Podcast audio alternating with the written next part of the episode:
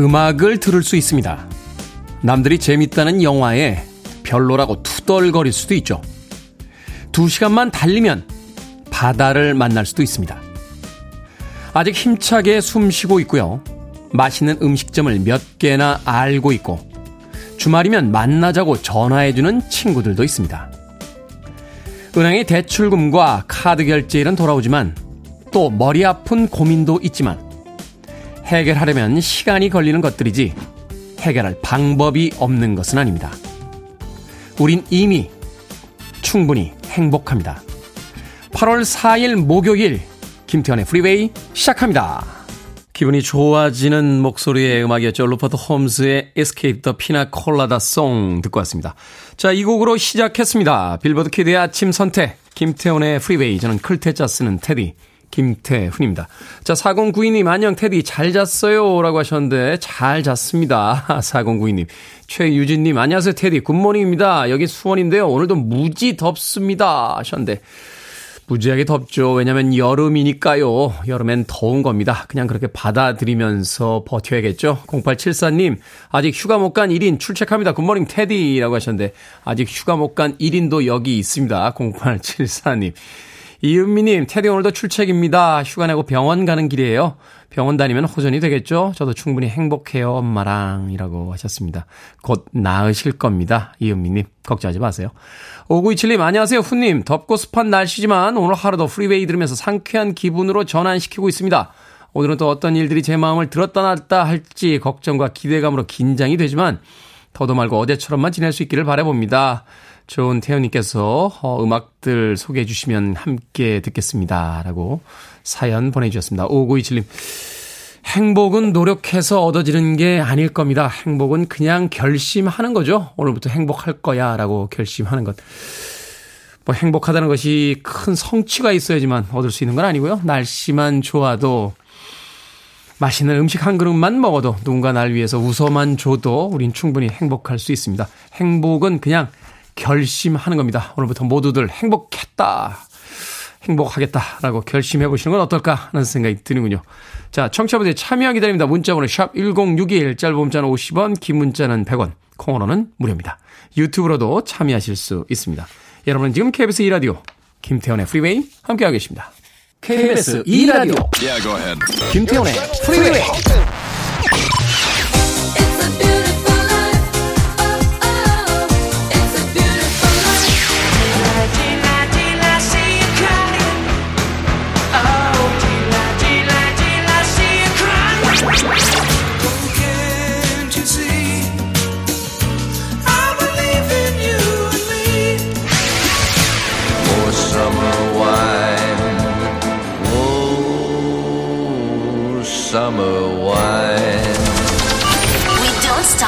music.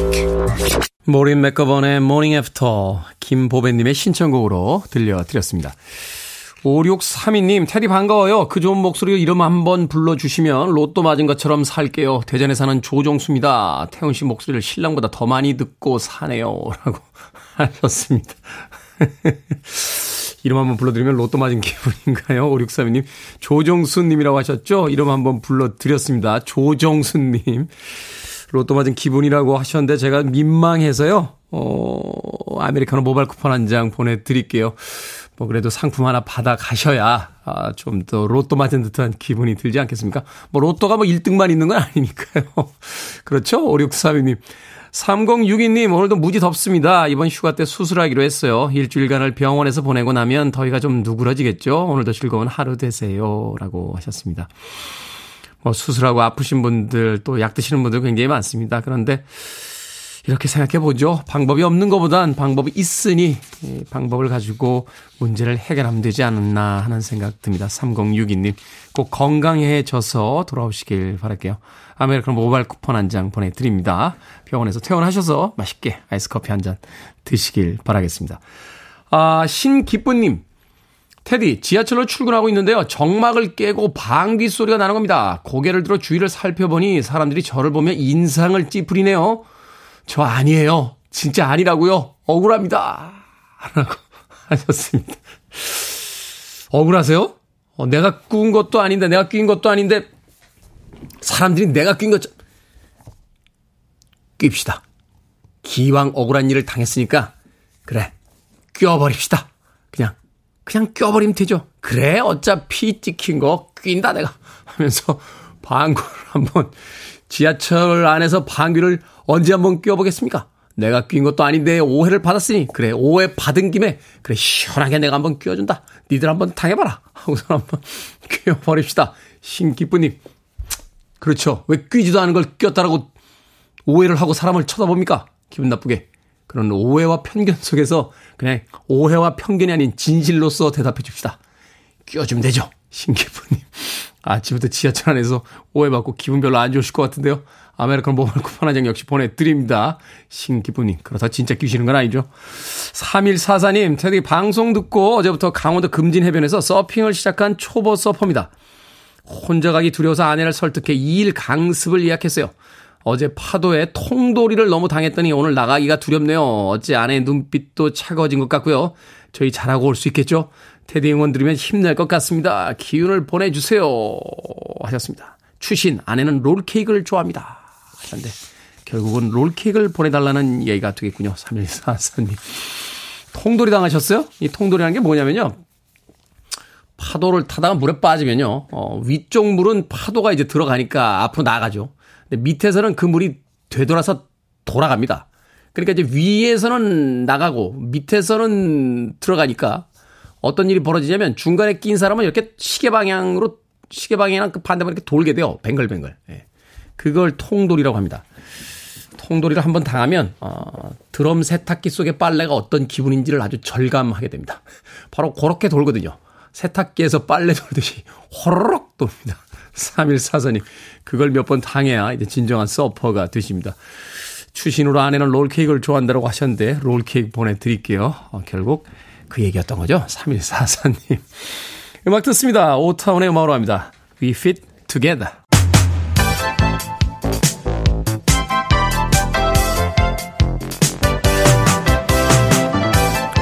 이 시각 뉴스를 깔끔하게 정리해드립니다. 뉴스 브리핑 캔디 전혜연 시사평론가와 함께합니다. 안녕하세요. 안녕하세요. 캔디 전혜연입니다. 자, 낸시 펠로시 미국 하원 의장이 대만 방문에 이어 우리나라에 방문했습니다. 오늘 김진표 국회의장과 회담을 할 예정이라고요? 예, 낸시 펠로시 미국 하원 의장 대만을 방문했었는데 미중 갈등이 지금 격화되고 있는 상황이죠. 그렇죠. 중국은 이제 무력 시위에 나선 상황이고 나오는 발언들도 굉장히 거친데 이런 상황에서 이제 낸시 펠로시 의장이 어제 우리나라에 도착을 했고 오늘 우리나라 국회를 방문해서 김진표 국회의장과 회동을 하고 또 이 회담에 여야 원내대표도 배석할 예정입니다. 회담에서 인도 태평양 지역의 안보, 경제협력, 기후위기 이런 다양한 현안을 놓고 진행이 될 예정이라고 하는데요. 지금 이 펠로시 의장의 대만 방북이 굉장히 미중 관계 그리고 대만과 중국과의 관계에 있어서 예민한 지금 상황을 촉발시키고 있잖아요. 네. 그리고 미국, 중국, 우리나라의 관계에도 지금 균형 외교냐 아니면 어떻게 해야 되냐 굉장히 지금 여러 가지 논의가 진행되고 있는 상황입니다. 이런 상황에서 펠로시 의장이 우리나라 방문한 거기 때문에 굉장히 관심이 쏠리고 있는 것인데요. 일단 윤석열 대통령이 만나느냐 안 만나느냐 뭐 언론 보도가 나왔습니다만 결론적으로 윤석열 대통령과 펠로시 의장이 만나는 일정은 없습니다. 윤석열 대통령이 현재 휴가 중인데 음, 이런 네. 부분에 대해서 뭐 여러 가지 고려한 것으로 전해지고 있고요. 펠로시 의장 일단 국회를 찾았다가 판문점 공동경비구역 JSA를 또 찾을 것이다라는 전망이 나오고 있습니다. 일단 대통령실에서는 브리핑을 통해서 펠로시 의장 방한 환영하고 한미 양국 국회의장 협의를 통해 많은 성과가 있기를 바란다고 밝혔습니다. 다만 워낙 민감한 시기이기 때문에 어, 여러 가지 메시지 관리가 필요하다 이런 입장이 나오고 있고요. 특히 펠로시 의장의 방한을 하는 것은 미 중이 지금 패권 경쟁을 벌이고 있는 가운데서 한국은 미국 편에 서야 되는 것 아니냐 이런 시그널을 주는 것 아니냐라는 해석도 나오고 있는 상황입니다. 네, 중국 입장에서는 굉장히 그 격앙되게 반응하더라고요. 대만은 뭐 거의 둘러싸고선 군사훈련을 지금 실시한다라고 하는데 이럴 때 정치인들의 발언 한마디가 굉장히 중요할 테니까. 좀. 저는 중국에서 나온 최근의 발언 중에 불장난하다가 불타 죽을 수 있다 이런 표현을 쓴 걸 보니 얼마나 지금 중국이 이 문제에 예민한지를 좀 가늠할 수 있는 것으로 보입니다. 그렇죠. 우리나라 정치인들의 아주 현명한 대처가 있어야 될 것 같습니다. 자, 코로나19 누적 확진자 수가 2천만 명을 넘은 가운데 자율 방역을 강조한 정부. 이번에는 표적 방역을 추진한다라고 했는데 표적 방역이 뭡니까? 표적이라고 하면 이제 우리가 영어로 타깃해서 집중적으로 뭔가를 설정해서 방역을 한다라는 건데 네. 이 집중 관리하는 것은 확진자가 많이 나오는 곳에 집중을 하겠다라는 겁니다. 어, 기존에 우리가 왜 사회적 거리도 이런 거 했었는데 현 정부는 되도록 이것을 하지 않는다는 방침이고 확진자 많이 나오는 곳을 집중적으로 관리하겠다라는 겁니다. 또 정부에서 어, 조기에 진단 진료 받을 수 있는 원스톱 진료 기간 늘리겠다 이렇게 밝힌 상황이에요. 그런데 지금 말씀해 주셨듯이 코로나 누적 확진자가 2천만 명이 넘어서 국민 다섯 명 중에 두명은 이제 확진 이력이 생긴 건데 네. 전문가들이 좀 쓴소리를 하고 있다 이런 언론 보도가 잇따라 나오고 있습니다. 지금 장명대회 하냐 이런 말까지 나왔다고 하는데 과학 방역 비판받으니까 이번에 표적 방역 끊었냐고 하면서 이게 새로운 내용이 없이 용어만 만든다 이런 지적이 나온다라는 거예요. 예를 들어서 한 전문가가 언론에 밝힌 내용을 보면 이 표적 방역이라는 것이 그동안 요양병원이나 이런 감염 취약 시설을 대상으로 했던 정밀 방역과 큰 차이가 없다라고 하면서 이렇게 하지 말고 근본적인 대책을 지금은 고민해야 된다라고 쓴소리를 했다라고 하고요. 이 또 다른 뭐 전문가 인터뷰 내용을 보면 표적 방역을 하려면 타깃팅을 딱 해야 되잖아요. 네. 근데 지금 진단 시스템이 이렇게 하기가 어려운 거라는 겁니다. 왜냐하면 지금 증상 있는 사람들이 직접 의료기관 찾아가라 이런 방침인 거잖아요. 이런 상황에서 어떻게 이런 체계 가동이 되겠느냐라는 우려도 나오고 있고요. 세 번째로는 이렇게 말을 하지 말고 좀 구체적으로 데이터를 내놓거나 이런 것을 해야 된다라는 지적도 나오고 있습니다. 어쨌든 정부에서 뭐 과학 방역, 평양 방역, 표적 방역하겠다라고 하고 여러 가지 의지를 밝히고 있는데 중요한 것은 국민들이 느끼기에 아 코로나19 상황이 잘 관리되고 있다라는 점이잖아요. 이런 부분에 있어서 정부의 정책 소통도 굉장히 중요할 것으로 보입니다. 네. 주변에 어떤 의견들 들어보면 아무것도 안 하고 있다라는 느낌을 받는 사람들이 굉장히 많더라고요. 어, 정부 브리핑을 보면 상세한 내용이 나오긴 합니다만 중요한 거는 말씀드렸듯이 확진자의 증가세가 심상치 않다는 것이기 때문에 정부도 좀 쓴소리를 들어야 되는 시기가 아닌가 싶습니다. 네. 자, 일제강점기 강제징용 배상 문제를 협의하던 피해자 측 앞으로 협의회에 참석하지 않겠다라고 했습니다. 외교부와의 신뢰가 깨졌다라고 하는데 이게 어떤 내용입니까? 예, 강제징용 문제와 관련해서 민관협의회가 지난달 4일부터 진행이 되어 왔어요. 그래서 이 문제와 관련해서 뭐 피해자, 학계, 언론계, 경제계 등이 다양하게 참여를 했었는데 문제는 뭐냐면 외교부가 지난달 26일 대법원에 의견서를 접수했다고 합니다. 어떤 상황이냐. 이 강제징용 피해자들 할머니가 낸 신청을 법원이 인용을 하니까 미쓰비시가 제안한 사건에 대해서 지금 대법원이 여러 가지 어, 심리를 하고 있는데 이런 상황에서 외교부가 피해자 측이라든가 이런 부분과 논의나 이런 것이 없이 그냥 의견서를 접수한 것에 대해서 피해자 측이 굉장히 반발하고 있는 겁니다. 언제 일본 제철, 미쓰비시 중공업, 후지코시 강제징용 피해자 지원단체 법률 대리인들이 기자회견을 열었는데요. 어떠한 논의도 없이 의견서를 제출했다라고 굉장히 반발을 하고 있습니다. 그런데 이 피해자 측의 주장을 들어보면 사실상 대한민국 정부가 대법원에 판단을 유보하라는 취지로 의견서를 제출한 것 아니냐라고 의혹을 제기하고 있는데 특히 피해자들이 이렇게 반발하는 데는 좀 배경이 있습니다. 예전에 박근혜 정부에서 이 대법원에서 어떤 재판 거래를 한 것이 아니냐라는 논란이 제기가 된 적이 있어요. 네. 말하자면 뭔가 어 어떤 대가를 주면서 재판에 관여한 것이 아니냐 정부가 이런 의혹이 일었었는데 이 과정에서 강제징용 피해자 소송이 의도적으로 지연된 것이 아니냐는 논란이 제기된 바 있습니다. 따라서 피해자 측은 정부가 이렇게 관여하고 의견서를 내는 것, 특히 피해자하고 논의도 하지 않고 이렇게 하는 것이 오히려 피해자 측에 피해를 가는 것이 아니냐라는 우려를 제기한 것으로 보입니다. 물론 뭐 외교부의 입장을 들어보면 여러 가지 뭐 외교적 문제라든가 이런 다각적 외교 노력을 하고 있다라는 것을 밝혔다고 하는데 하지만 이 피해자의 반발이 워낙 강하기 때문에 앞으로 민간 협의회가 잘 열릴 수 있지는 지켜봐야겠습니다. 외교부라고 하는 정부의 기관이 누구를 위해서 존재하는지 한 번쯤 생각을 해보셨으면 좋겠습니다. 자, 앞서 어, 정부의 이제 표적 방역에 대한 추진 계획부터 어, 일제강점기 강제징용 배상 문제까지 이야기를 해주셨습니다. 자, 오늘의 시사 엉뚱 퀴즈 어떤 문제입니까? 예, 정부의 표적 방역과 관련된 소식 전해드렸습니다. 코로나 종식은 참 오리무중인 상황이지만 오늘 점심은 정식으로 든든하게 아. 먹고 싶은 분들 많으실 겁니다. KBS 정식 맛있죠. 예, 여기서 오늘의 시사 엉뚱 퀴즈. 우리나라 정식 밥상을 흔히 이것이라고 부릅니다. 밥에 국, 그리고 몇 가지 반찬을 곁들여 파는 한상 음식을 일컫는 이것은 무엇일까요? 1번 백반, 2번 나침반, 3번 강력반, 4번 은쟁반. 정답 아시는 분들은 지금 보내주시면 됩니다. 재미는 오답 포함해서 모두 10분에게 아메리카노 쿠폰 보내드립니다. 우리나라 정식 밥상을요, 흔히 이것이라고 부르죠. 밥에 국과 몇 가지 반찬을 곁들여 파는 한상 음식을 무엇이라고 할까요? 1번 백반, 2번 나침반, 3번 강력반, 4번 은쟁반 되겠습니다. 문자번호 샵 1061, 짧은 문자 50원, 긴 문자 100원, 콩으로는 무료입니다. 뉴스 브리핑 전희연 시사평론가와 함께했습니다. 고맙습니다. 감사합니다. 0184님께서 신청하셨어요. 치트릭입니다. I want you to want me.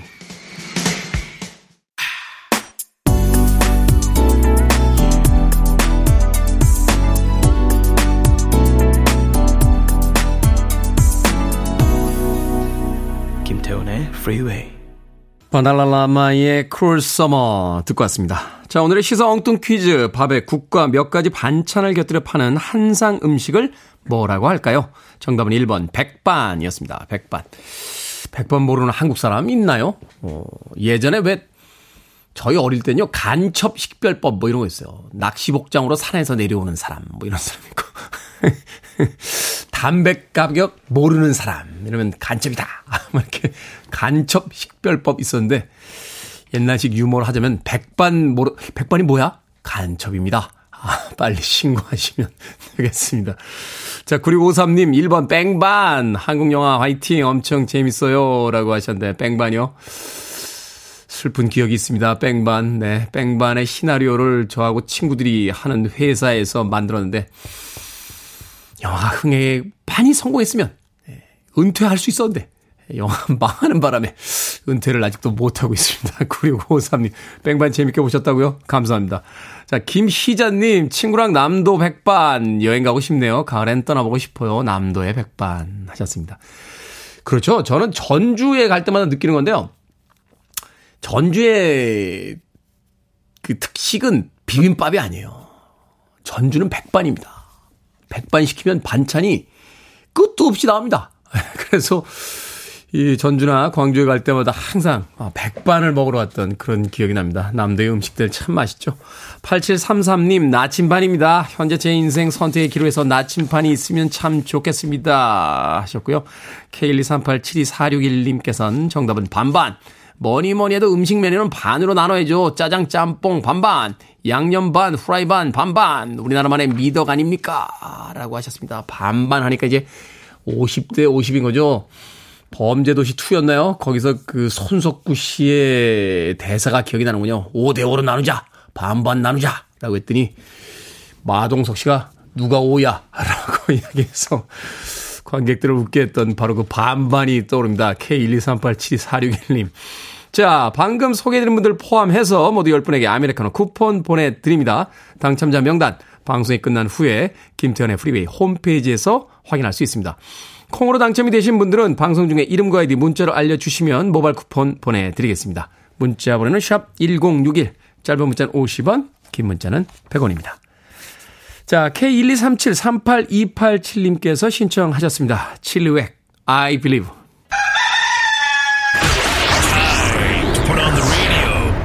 김태훈의 프리웨이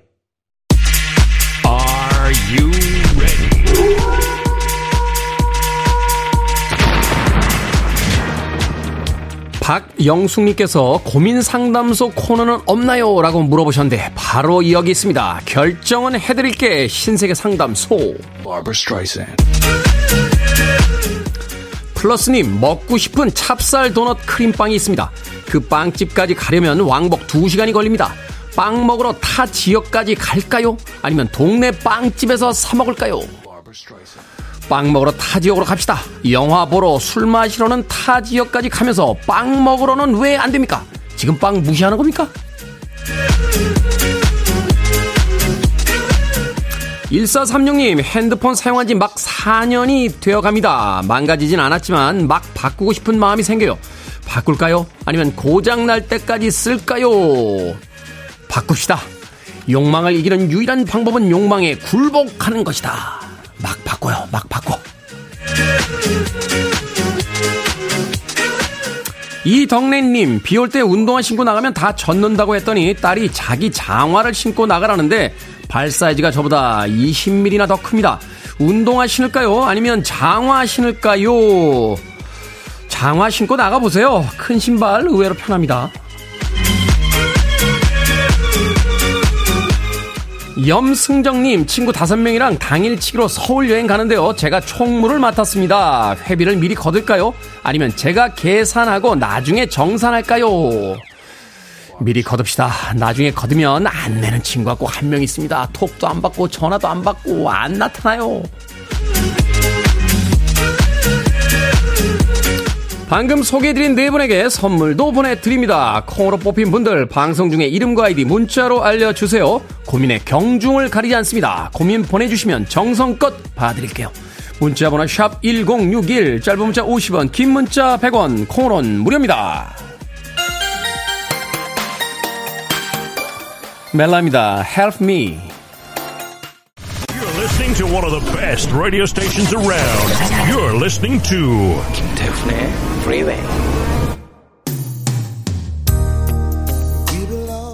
빌보드 키드의 아침 선택 KBS 2라디오 김태훈의 프리웨이 함께하고 계십니다. 1부 끝곡은 보이즈 투 맨의. End of the Road 준비했습니다. 잠시 후 2부에서 뵙겠습니다.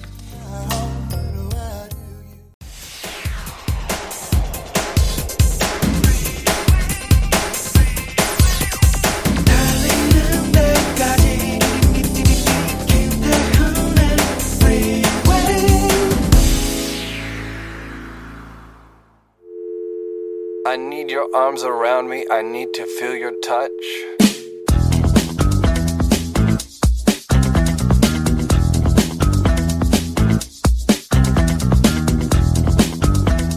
매미의 다섯 가지 덕. 첫 번째, 매미의 곱게 뻗은 입이 갓근과 같아서 학문의 뜻을 둔 선비와 같고, 두 번째, 사람이 힘들게 지은 곡식을 해치지 않으니 염치가 있으며, 세 번째, 집을 짓지 않으니 욕심 없이 검소하고, 네 번째, 죽을 때를 알고 스스로 지키니 신의가 있고, 다섯 번째, 깨끗한 이슬과 수액만 먹고 사니 청렴하다.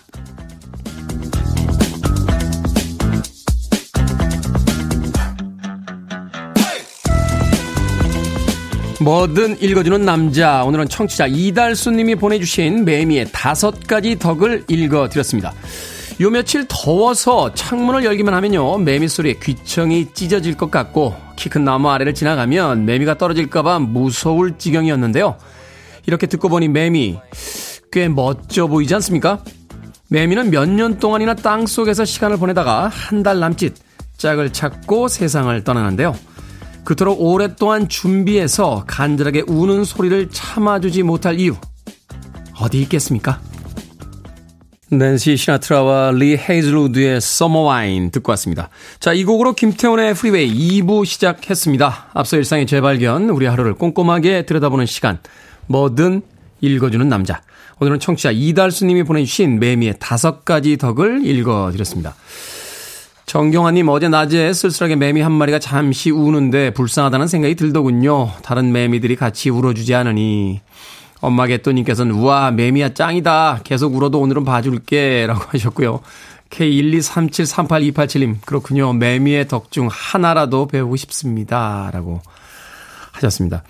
저도 여름날에 우는 그 매미들의 소리, 아파트 단지에서 베란다, 이 발코니 창문이라도 좀 열어놓고 낮잠 좀 자려고 하면 너무 시끄러워서 짜증이 났던 적이 있습니다. 그런데 그 매미의 일생을 알고 나니까 그 시끄러운 울음소리가 결국은 짝짓기를 하기 위한 아, 소리라고 하잖아요. 계속해서 늦여름에도 울고 있는 매미라는 건 결국 그 오랜 몇 년간의 시간을 땅속에 살다가 간신히 바깥으로 나왔는데 짝도 짓지 못한 그 슬픔과 외로움의 소리라는 생각이 들더군요. 그다음부터는 시끄럽다는 생각도 듭니다만 연민이 좀 생기기 시작했습니다.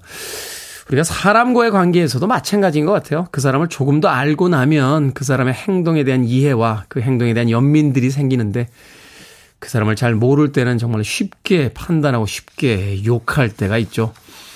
매미의 울음소리를 통해서도 살아감에 대해서 다시 한번 생각해보는 시간이었습니다.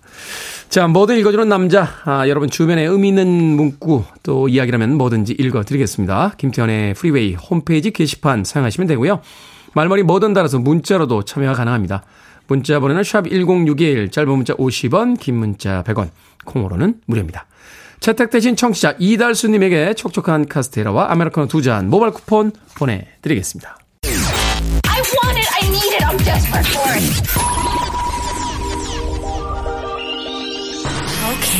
Do it. 김태훈의 Freeway. 레드 제플린의 Fool in the Rain 듣고 왔습니다. 빗속에서 한 여자를 기다리는 남자의 이야기가 6분이 넘는 시간 동안 펼쳐졌습니다. 레드 제플린의 실제 실질적인 마지막 음반이죠. 1979년에 발표됐던 음, In Through the Outdoor라고 하는 음반에 담겨져 있던 곡입니다. 이 앨범 나왔을 때 평론가들이 이 앨범 엄청나게 혹평했어요. 어, 전통적인 레드 제플린의 하드락 사운드가 아니라 뭐 라틴 리듬의 예, 약간은 뭐라고 할까요? 그 80년대 이제 유행하게 된 뉴웨이브의 어떤 뉘앙스도 담겨져 있어서 당시에는 그렇게 높은 평가를 받지 못했습니다만 최근에 레드 제플린에 대한 새로운 평가들 속에서는 어, 굉장히 실험적인 음반으로 어, 평가되고 있는 그런 음반입니다. 실질적인 마지막 음반이죠. 이 음반을 발표한 뒤에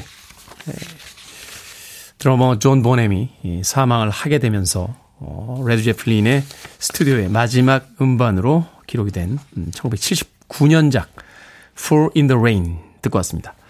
자, 1278님, 테디 하늘이 마치 파란색 물감을 풀어놓은 듯 청량합니다. 기분이 full up됩니다. 하지만 차에서 내리는 순간 더위에 마음이 달라지겠죠? 라고 하셨습니다. 며칠 동안 계속해서 비가 오고 흐렸었는데 오늘 아침 음, 서울 경기 지역에는 파란 하늘이 보이고 있습니다. 파란 하늘을 보는 것만으로도 기분이 좋아진다는 거 행복한 아침이 아닌가 하는 생각이 드는군요. 물론 차에서 내리는 순간 무더위가 숨이 좀 막히게 훅하니 들어오겠습니다만 그래도 그 파란 하나를 보면서 좀 위로받는 아침이었으면 좋겠다 하는 생각 해보게 됩니다. 7691님, 테디 오늘은 출근하는데 놀러 가는 기분이네요. 와이프가 간식으로 약밥이랑 옥수수 찐거 두 개 싸줬습니다. 일하다 간식 먹으라고요. 아, 옥수수 찐 거 맛있죠. 옥수수도 맛있고 약밥도 맛있고 약밥 먹어본 지 참 오래됐네요. 아파트 상가에 가면 떡집이 하나 있는데 오늘은 들어가다 약밥을 사가지고 예, 약밥으로 점심을 먹어볼까 하는 생각이 드는군요. 7691님. 5231님, 회사 에어컨이 망가졌습니다. 한 달 뒤에 접수가 가능하대요. 한여름의 실화인가요? 큰일입니다. 하루하루가 괴로워요. 라고 하셨는데. 회사 에어컨이 망가졌습니까? 그럼 한 달 휴가 달라고 하면 안 되겠습니까? 5131님. 에어컨 없이 근무, 하, 쉽지 않은데요. 쉽지 않습니다. 아, 이 여름 잘 버텨내시길 바라겠습니다. 아, 김태리님, 테디 일찍부터 일하고 있는데 환경이 열악해 사우나실에 있는 듯 합니다. 중독성 방송 때문에 즐거움을 찾습니다. 하셨는데, 이 여름에 참, 에어컨 없는 곳 혹은 바깥에서 일하시는 분들 많이 힘드시죠? 물 자주 드시고요. 또 자주 쉬십시오. 쉬어야 합니다. 아, 열심히 일하기 위해선 쉬어야 합니다. 김태리님. 자, 그런가 하면 6882님께서요. 와, 보라로 김태훈 프로님. 저희 회사에서는 이렇게 불러요. 처음 뵙겠습니다. 애청자요. 어제 급하게 4차 백신 맞았는데 밤새 걱정했는데 다행히 깔끔하네요. 미열도 없고요. 안도감 느끼고 회사에서 준 특전인 백신 휴가 편안하게 보내고 있습니다. 모처럼의 여유가 마음을 행복하게 만드네요. 캐주얼한 김프로님 뵈니 기분마저 상쾌합니다. 자주 뵙겠습니다. 동탄 특파원이라고 보내주셨습니다. 6882님. 김프로라고요? 이렇게 부르는 회사들이 몇 군데 있죠. 광고 회사, 뭐 디자인 회사 이런 회사에서 주로 프로님, 뭐, 이렇게 부르는, 음, 경우를 본 적이 있는데 그런 회사에 다니시는 것 같아요. 6882님. 김프로라. 아, 괜찮은데요? 네. 예전에 그, 음란 서생이라는 영화를 보면요. 아, 거기서 이 한석규 씨에게 어떤 분이 이렇게 선글라스를 선물해요. 이거 뭡니까? 라고 하니까, 뭐, 작가들은 다 이런 거 쓰던데요? 라고 하니까, 한석규 씨가 그 선글라스를 탁 끼시면서, 작가라. 하는 그 장면이 하나 있습니다. 그 장면이 굉장히 인상적이었는데, 김프로라고 불러주시니까, 김프로라. 하는, 예, 굉장히 기분이 좋은데요? 예, 뭔가 전문가 같은 뉘앙스가 있지 않습니까? 김프로. 예, 앞으로도 저희 스탭들, 예, 방송 끝나면 김프로라고 불러주세요. 네, 방송 중에는 김 DJ. 끝나면 김프로.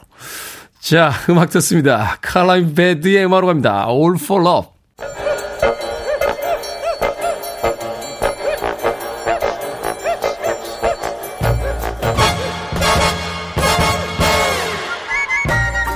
온라인 세상 속 촌철살인 해악과 위트가 돋보이는 댓글들을 골라봤습니다. 댓글로 본 세상.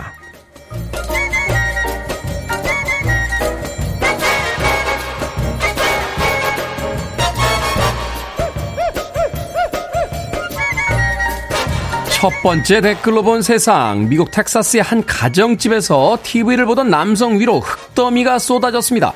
누수로 천장이 무너지고 만 건데요.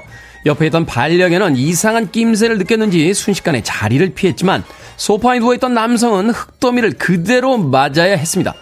그런데 이 남성 당황하기는커녕 깔린 채로 틈틈이 TV를 보면서 몸 위에 쌓인 흙을 걷어냈는데요. 여기에 달린 댓글 드립니다. 베르토님, 수리비를 생각하니 곧바로 냉정해지는 거친 생각과 불안한 지갑과 그걸 지켜보는 강아지, 저는 너무 이해가 되는데요. 봉순경님, 분노의 가장 끝은 극도의 침착함이죠. 글쎄요, 이 남자분 침착한 걸까요? 저는 순간 이런 생각을 하고 계셨다고 생각이 됩니다. 뭐지? 이건 뭘까? 전문 용어로 멘붕이죠.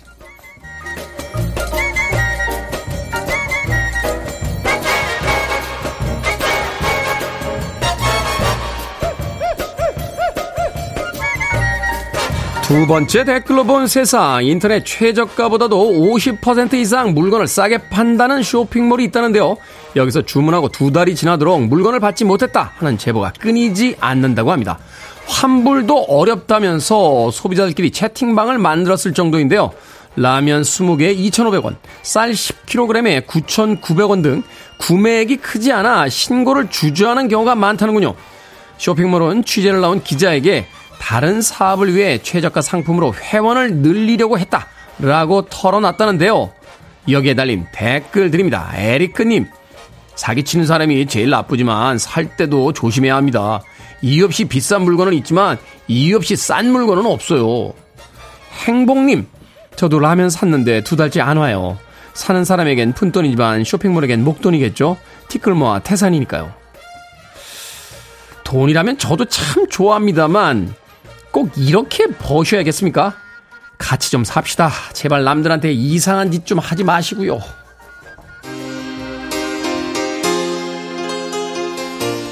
K123987363님의 신청곡입니다. Ace of Base, Beautiful Life.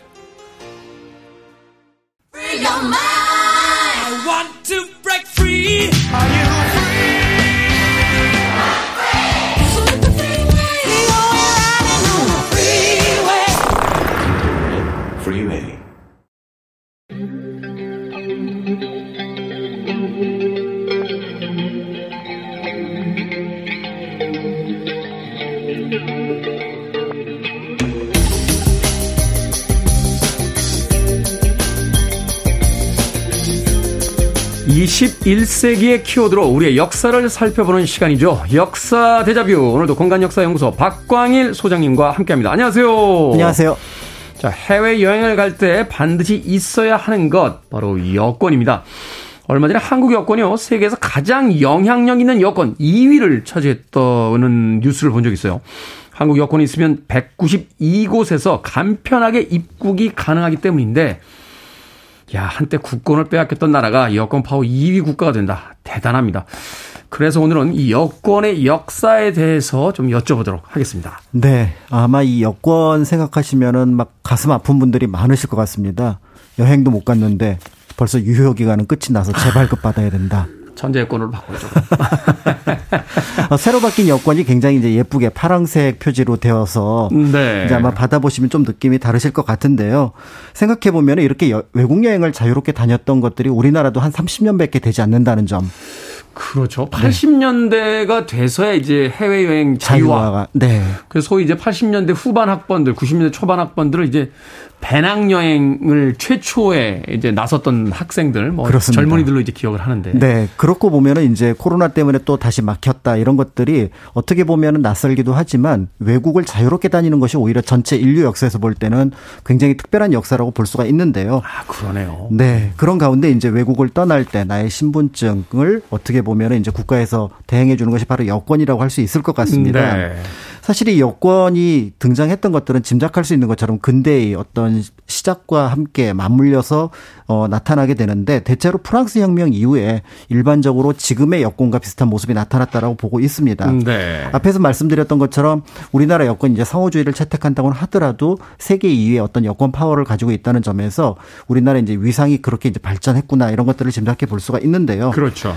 음, 말씀하셨던 것처럼 일제 강점기 또그 음. 이전에 근대의 우리의 모습은 조금 달랐을 거라고 생각을 해보면 당시의 여건이 어떠했을지 더 나아가서 어, 독립운동을 위해 나섰던 또 어, 독립 지사들에게 여건은 어떤 의미가 있었는지 그런 아. 것들을 살펴보면 좋을 것 같아서 그런 내용 같이 준비를 했습니다. 그러네요. 일제 강점기에도 뭐 일본 혹은 미국 혹은 이제 중국에 가서 독립운동을 하는 독립운동가들도 있었으니까 맞습니다. 해외를 나가야 되니까. 그렇습니다.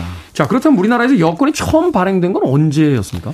네, 여권이라고 할 수 있는 게 이제 근대 여권이고 그 이전에 어떤 여권의 모습을 보여주는 것이 있는데 네. 그 이전에 이제 여권의 모습을 보여주는 증명서는 있었습니다. 어, 음. 예를 들어 이걸 집조, 호조 또는 일본에서는 인장, 그 다음에 이제 우리나라에서 또 일본에서 빙표라는 말을 쓰기도 했었는데요. 네. 이거는 이제 국외에 나가는 사람들의 이제 신분을 확인해주는 증서. 라고 볼 수가 있었고 사실은 일반인이 아니라 어떻게 보면은 뭐 수행원들이라든지 아니면 통신사 같은 어떤 관료들에게 발급됐던 것이라고 볼 수가 있습니다. 일종의 이제 공무를 집행하는 그 사람들에게 줬던 신분증. 공식적인 어떤 신분증 이렇게 네. 될수 있겠네요. 맞습니다.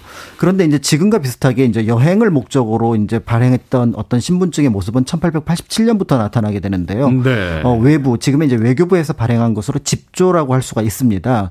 이때 이제 1호 발행자는 주일공사로 갔던 민영준, 그 다음에 이제 초대 주미공사로 갔던 박정양이 1887년에 이제 제 6호 이제 집조 발행자라고 볼 수가 있는데요. 여기에는 이제 관증명, 목적지, 그 다음에 신변보호 요청 이런 것들을 넣었기는 했지만 모두 이제 일종의 외교관들에게 발행됐다는 점에서 외교관용 여권이라고 볼 수 있는 것이 이때 처음 등장을 하게 됩니다. 네. 그렇군요. 지금처럼 어떤 여권을 이렇게 신분증으로서 그걸 그냥 가지고 나가는 게 아니라 말하자면 이제 여행 증명서 같은 거군요. 그렇습니다. 누구고 무슨 목적으로 어딜 나가고 다 일일이 다 기록이 돼 있는 하지만 최초의 여권으로서 우리가 네. 어, 기록을 하고 있다. 자, 민간인에게는 언제부터 뭐 집조라고도 하셨는데 이제 네. 당시 여권이 발행이 됐습니다. 어, 민간인에게는 이제 조금 뒤에 발행이 됐었는데 최초로 발행된 인물은 홍종우라는 인물입니다. 홍종. 네, 어, 이제 김옥균을 암살한 인물로도 알려져 있지만 네. 한편으로는 이제 자비로 프랑스 유학을 처음으로 갔던 인물이기도 한데요. 자비로 프랑스 여행을 갔다. 네. 어, 대단하네요. 네, 그러면서 이제 이때 그 집조 여행권이 이제 발급이 됐다라고 볼 수가 있습니다. 당시 이제 집조 같은 경우는 어 지금의 서울에서 받는 것이 아니라 개항장 있는 그러니까 인천이라든지 부산 원산에서 이제 발행을 받았는데요. 네. 개항장마다 또 비용이 조금 달랐다고 합니다. 인천은 15냥, 그다음에 이제 다른 개항장은 5냥이었고 요. 음. 요 이제 비용이 예를 들어 5냥이라고 한다 그러면 3냥은 외부에 외교부에 들어가고 2냥은 이제 현장에 있는 관청이라고 할 수 있는 감리서에 들어갔는데 이 감리서는 별다른 예산이 없었기 때문에 이 집조 여행권 발행, 발행이 굉장히 중요한 어떤 아. 수입원이었다고 알려져 있- 있고요. 그다음에 이제 유학생들이 굉장히 많았었는데 유학생들은 이제 학부 이제 지금의 교육부에 신청을 하면 네. 교육부에서 일괄적으로 외부에 신청을 해서 받는 방식으로 여행권을 발급받기도 했었, 했었습니다. 음. 그런데 이런 집조 발급에 이제 큰 변화가 나타나는 것이 한 사건이 있었는데 바로 우리나라 최초의 공식 이민이 하와이 이민이 1902년에 있게 되는데요. 그렇죠. 하와이 이민 그때 많이 왔죠. 네, 이 이민을 관장하기 위해서 관청이 만들어집니다. 수민원, 이제 읽기로는 유민원이라고도 읽었다고 하는데요. 이 수민원에서 어, 집조를 발행하게 하자, 즉 여행권을 발행하게 하자. 라고 하면서 이때 이제 공식적으로 좀 대규모로 민간인들에게 발행이 되기 시작했고요. 이때 이제 집조를 이제 법률 용어로서 여행권이라고 부르자라고 하면서 여행권이란 이름이 조금 널리 퍼지게 되었다라고 볼 수가 있습니다. 네. 그러니까 일반적인 어떤 어, 현대 어떤 여권의 의미와 거의 흡사하게 되는 것은 이제 이민인 하와이로 이제 이민 가는 그 시기에 네. 어떤 좀 더 이제 많은 사람들이 나가게 되니까 그때. 이제 어느 정도 이제 정비가 되게 됐다. 네. 자, 일부의 이제 특별한 경우에만 발급되던 이제 집조, 당시 용어죠. 음, 여러 사람을 대상으로 이제 발급 되기 시작했는데, 이제 여행권이라는 이제 공식 이름, 그러니까 여권이라고 하는 현재 이름에 가장 근접한 이름으로 이제 공식 이름을 얻게 된 거네요. 그렇습니다. 그래서 이제 이 하와이 이민자들의 여행권은 실제로 호놀룰루 비숍 박물관에 여러 장이 남아 있기도 아. 하거든요. 그래서 이제 승선하기 직전에 이제 인천항에서 발행했다. 보통 그때 제물포에서 출발해서 일본을 거쳐서 태평양을 이제 횡단하는 방식이었었는데 네. 이제 그런 내용들을 짐작해 볼 수가 있고요.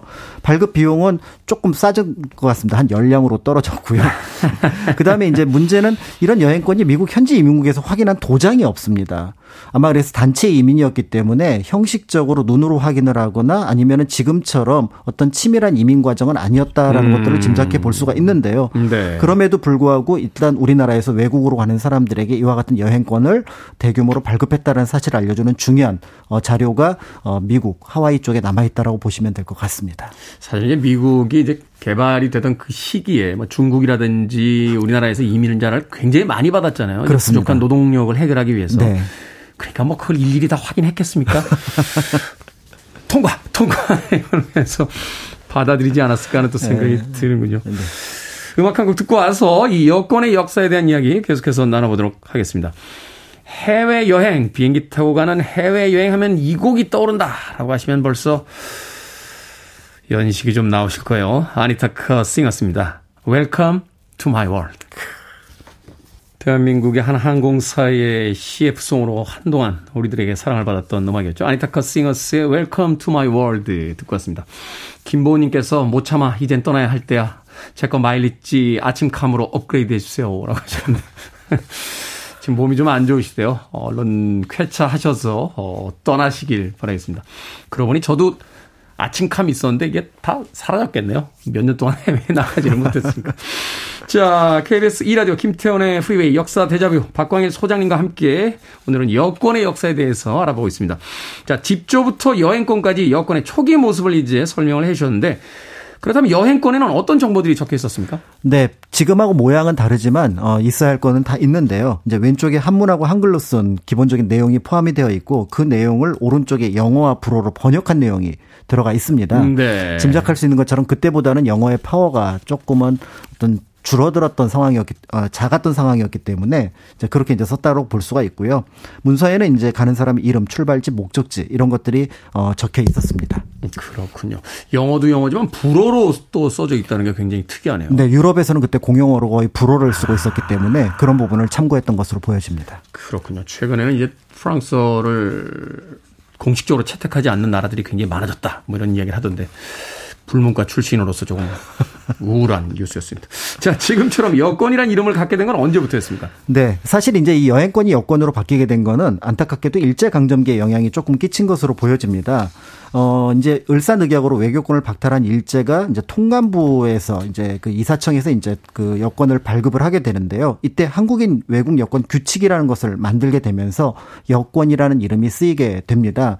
실제로 일본 같은 경우는 1878년 이후로 어, 이미 이제 해외 여권 규칙이라는 말을 쓰게 되면서 거기에서 이제 여권이라는 말이 들어왔는데 네. 이 부분이 이제 여행권과 여권을 서로 혼용을 하는 과정 속에서 이제 1961년에 우리나라 이제 여권법이 이제 제정이 되면서 현재 공식 이름으로서 여권을 쓰게 되었습니다. 아, 그렇군요. 이 여권이란 이름에도 우리의 그 정말 힘들었던 과거의 역사가 담겨져 있군요. 자, 일제 강점기에 이제 독립운동가들 어떻게 해외를 오갔을지가 좀 궁금해지는데요. 국적은 사라졌고 일본이 또 독립운동가에게 여권을 발행해 줬을 일은 없잖아요. 맞습니다. 해외 왜 나가십니까? 독립운동하래요. 예? 이렇게 되면. 네. 그래서 실제로 일제강점기에 여권을 발급받는 게 굉장히 어려운 일이기도 했고요. 네. 지금 말씀하셨던 것처럼 또 독립운동가들은 요 시찰 인물이었기 때문에 거의 여권 발급이 불가능한 상황이었습니다. 그래서 그 시기에 독립운동가들에게 여권이 어떤 모습이었는지를 살펴볼 수 있는 자료가 있는데 아마 마일리지를 놓고 보면은 독립운동가 중에 가장 많은 마일리지를 쌓은 분이 바로 도산 안창호 선생님이 아닐까 싶기도 합니다. 선생님. 네. 그래서 그분의 예를 좀 살펴보려고 하는데요. 어, 1902년에 어쨌든 그때만 하더라도 우리나라 이제 대한제국 시절이었으니까 어, 집조 여행권을 발급받아서 이제 주한 미국 공사관에서 비자를 발급받습니다. 그리고 이제 미국으로 떠날 채비를 하게 되는데요. 지금 우리가 생각하는 것과 크게 다르지 않은 모습을 볼 수가 있고요. 그 집조가 지금 남아 있는 데요. 그 내용을 보면은 미국으로 직접 간 것이 아니라 캐나다를 거쳐서 즉 밴쿠버를 거쳐서 시애틀과 샌프란시스코로 입항을 했던 것으로 보여지게 됩니다. 그렇군요. 네, 그래서 이제 이 문제 이렇게 이제 살펴봤는데 문제는 어 1907년에 이제 신민회 등의 문제로 국내에 귀국하면서 이 여권 문제가 조금 음. 어 불거지게 되는데요. 앞에서 말씀드렸던 것처럼 1906년 이후 통감부가 이 여권을 발급하게 되면서 안창호 선생 같은 요주의 인물에게는 여권을 발급하지 않습니다. 그래서 어 이제 비밀리에 1910년에 출국을 하게 되는데요. 어, 연태 중국에 있는 러시아 총영사관으로 가서 거기서 대한제국 집조를 보여주고 러시아의 입국 사증 비자를 받게 됩니다. 네. 그렇게 해서 1910년 8월 초에 중순에 이제 블라디보스톡에 도착을 하게 되는데요. 도착한 지 얼마 지나지 않아서 나라를 빼앗겠다, 국권을 빼앗겠다라는 소식을 듣게 됩니다. 그럼에도 불구하고 이 당시 이제 그 대한제국 집조를 가지고 다시 미국으로 넘어가게 되는데요. 당시 미국에서는 대한제국이라는 나라가 없어졌으니 이 사람은 여권이 없지만 그래도 이제 신분이 증명이 되니까 입국을 허락한다 정도로 해서 일단 미국에 입국하는 것은 가능해지게 됩니다. 안창호 선생님이야말로 그 나라를 빼앗긴 것을 해외에서 정말 실감하셨겠군요. 그렇습니다. 그래서 자, 이제 미국에. 예, 미국에 도착했던 안창호 선생 다시 1917년에 또 미국을 떠나야 되는 일이 벌어지게 되는데요. 네. 이제 멕시코의 교민들을 위해서 거기에 이제 대한인 국민회를 이제 설립하고 이런 어떤 작업들을 하기 위해서 미국을 출발합니다. 이제 미국으로 다시 들어와야 되는 상황이었기 때문에 이제 뭐 영주권이라든지 이런 신분 증명서를 가지고 이제 출국을 하게 되는데요. 실제로 이제 2년 동안 멕시코 여러 곳에서 이제 멕시 대한민국민의 지부를 건설하는 것처럼 또 이제 여러 교민들을 만나서 지원도 하고 또 응원도 받고 하는 과정을 거치게 됩니다. 그리고 이제 소기의 목적을 달성해서 다시 미국으로 들어가려고 하는데 네. 어 멕시코에 있는 미국 영사관에서 이제 안창호 선생은 대한제국 집조를 또 제시를 합니다. 음. 그랬더니 어 이걸 거부하고 일본 영사가 발급한 서류를 가져와라. 지금 대한제국이란 나라는 없다 라고 얘기를 하게 되는 거죠. 네. 그러니까 보통 사람들이라면 일본 영사관에 가서 어떻게든지 교섭을 해서 뭔가 여행권을 받았을 텐데 그렇죠. 안창호 선생은 그걸 하지 않고 결국은 이 지금 미국에 들어갈 비자가 필요한 상황이었거든요. 네. 그런 상황이니까 여러 도시들을 이제 전전하기 시작합니다. 아, 그 사무실들이 있는, 그 말하자면 이제 비자를 만들어줄 수 있는 영사관들이 있는 영사관들이 있는 모든 도시들을. 그렇습니다. 그러다가 이제 국경 도시의 조그만 곳에 있는 노갈레스라는 곳에 가서 네. 거기서 이제 대한제국 집조를 보여주는데 역시 미국 영사관에서는 대한제국 집조는 허락하지 않지만 앞에서 잠깐 보여준 것 드려 말씀드렸던 것처럼 어 지금 여권은 없는 상황이지만 이 사람은 미국에서 신분이 확실한 사람이다. 일단 미국에서 멕시코로 넘어올 때 신분을 증명을 했으니까. 그렇습니다. 그래서 그 과정을 통해서 다시 재입국을 허락받아서 들어가게 되는데요. 현재 어쨌든 기록에 남아있는 1917년에 대한제국의 여권, 여행권을 외국 공사관에서 보여준 마지막 어떤 사례라고 볼 수가 있을 것 같습니다. 네. 그래서 천신만고 끝에 이제 미국으로 들어갔던 안창호 선생은 이후 이제 국외에 나가게 되는데 이때는 중국 호조, 그러니까 중국 국적의 여권을 발급받습니다. 음. 그러니까 형식적으로나마 이제 국적을 중국으로 바꿨다라고 볼 수가 있고요. 독립운동을 하기 위해서 편법을 쓰신 거군요. 그렇습니다. 그래서 실제로 당시 독립운동가들의 상당수가 중국 국적을 가지고 있었던 음. 이유가 바로 이런 통행의 또는 어떤 안전의 목적 때문에 이런 모습을 갖게 되었는데요. 사실은 당시에 중국도 일제 강점기 시절이 있었기 때문에 이런 어떤 우리나라의 독립운동가들에게 대해서 또 말하자면 좀 지원하는 그런 역할도 있었던 거군요. 네, 그런 부분도 있었고 또 한편으로 중국의 어떤 여건이 또 아무래도 이제 중국이라는 나라 규모가 크기 때문에 네. 다른 데서 좀 통용하게 쉬었던 부분들이 음. 있었던 것 같습니다. 그래서 결국 이제 국적까지 바꿔가면서 독립운동을 하던 안창호 선생은 1932년에 이제 윤봉길 의사 의거로 인해서 어 상해에서 프랑스 경찰에 이제 잡혀서 이제 다시 한국으로 이제 송환이 되게 되는데요. 이때 이 중국에서 발급받던 호조도 압수를 음. 당하게 되고요. 그런 과정 속에서 이제 우리가 알고 있는 1937년에 순국을 하게 됐는데 어 국적이 없던 시절에 여권을 받지 못해서 중국 국적으로 독립운동을 하러 다녔던 외국인들을 생각해 보면 사실은 저는 외국에 갈 때마다 이 여권 보면서 거기에 있는 아. 태극기 보면서 뭔가 특별한 감정을 갖게 되는데요. 그런 모습들을 이런 역사에서 살펴볼 수 있을 것 같습니다. 우리는 단지 즐거운 외국 여행, 뭐 SNS에 올릴 사진 찍기에 바쁜 그런 순간들을 기대합니다만 해외에 나갈 때 반드시 필요한 이 여권 하나에 얼마나 많은 우리 독립운동가들의 그 눈물이 또 이 여권을 대한민국 국적으로 발행받기 위해서 얼마나 많은 분들이 희생했는지 다시 한번 생각을 해봤으면 좋겠습니다. 역사 대자뷰 오늘은 여권의 역사에 대해서 공간 역사연구소 박광일 소장님과 이야기 나눠봤습니다. 고맙습니다. 감사합니다.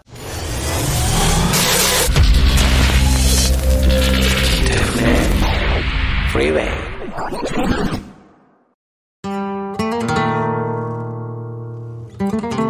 KBS 이라디오 김태훈의 프리웨이 오늘 방송 여기까지입니다. 오늘 끝곡은 브라이언 아담스의 Have You Ever Really Loved a Woman 듣습니다. 편안한 하루 보내십시오. 전 내일 아침 7시에 돌아오겠습니다. 고맙습니다.